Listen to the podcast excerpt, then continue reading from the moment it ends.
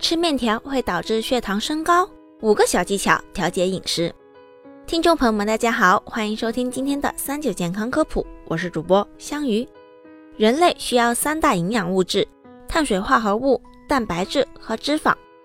碳水化合物一般占比百分之四十五到百分之六十，蛋白质占比百分之十五到百分之二十，脂肪占比百分之二十五到百分之三十五。碳水化合物在我们的饮食当中占的比重还是比较大的，而面食作为主食中的一部分，虽然糖尿病患者是可以吃面食的，像是馒头、包子、面条等都可以给身体补充能量，但是也要注意控制摄入量，因为这些面食富含碳水化合物，而碳水化合物经过消化之后会转化为葡萄糖吸收入血，摄入过多会引起血糖升高。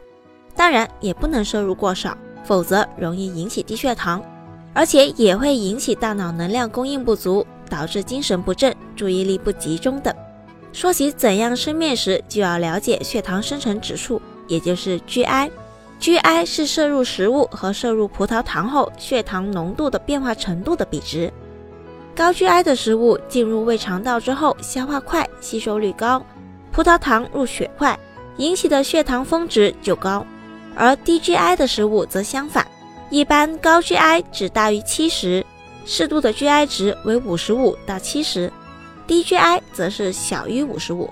简单来说，面条就是属于高血糖生成指数的食物，也就是高 GI 食物。但血糖指数受多方面因素的影响，其中食物淀粉的物理状态和烹调加工是影响血糖生成指数的最重要因素。可虽然面食的血糖生成指数偏高，但我们也可以掌握一些技巧来减少血糖升高。首先，吃饭要讲顺序，先喝汤，再吃菜，然后吃主食。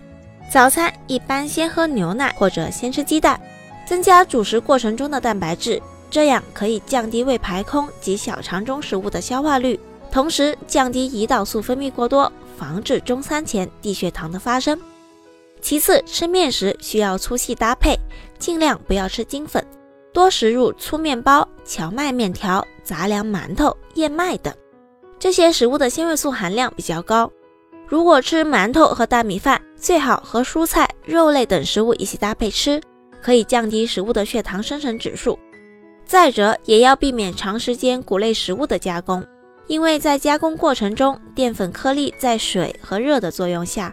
有不同程度的膨胀，有些淀粉颗粒甚至破裂并分解，变得很容易消化。像煮粥时间越长，血糖生成指数就越高，对血糖的影响就越大。因为食物的颗粒越小，就越容易被水解吸收，其血糖生成指数也越高。所以食物不适宜太精细。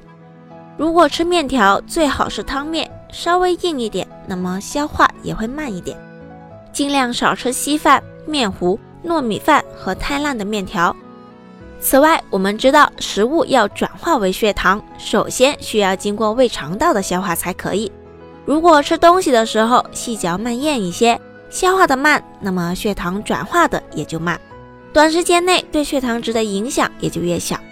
另一方面，细嚼慢咽也会使食物经过消化道刺激肠道降糖激素的释放，降低血糖作用加强。还有多吃膳食纤维也是有帮助的，可溶性膳食纤维有很多种，日常可以买到的就有魔芋等。另外，多选用天然膳食纤维丰富的蔬菜，像芹菜、木耳、菇类都是比较好的来源。在控糖的过程中，要考虑饮食的营养搭配，这样在保持身体健康的同时，也不会失去饮食的乐趣。好了，今天的节目到这里也差不多了。祝大家春节快乐我们明天再见吧。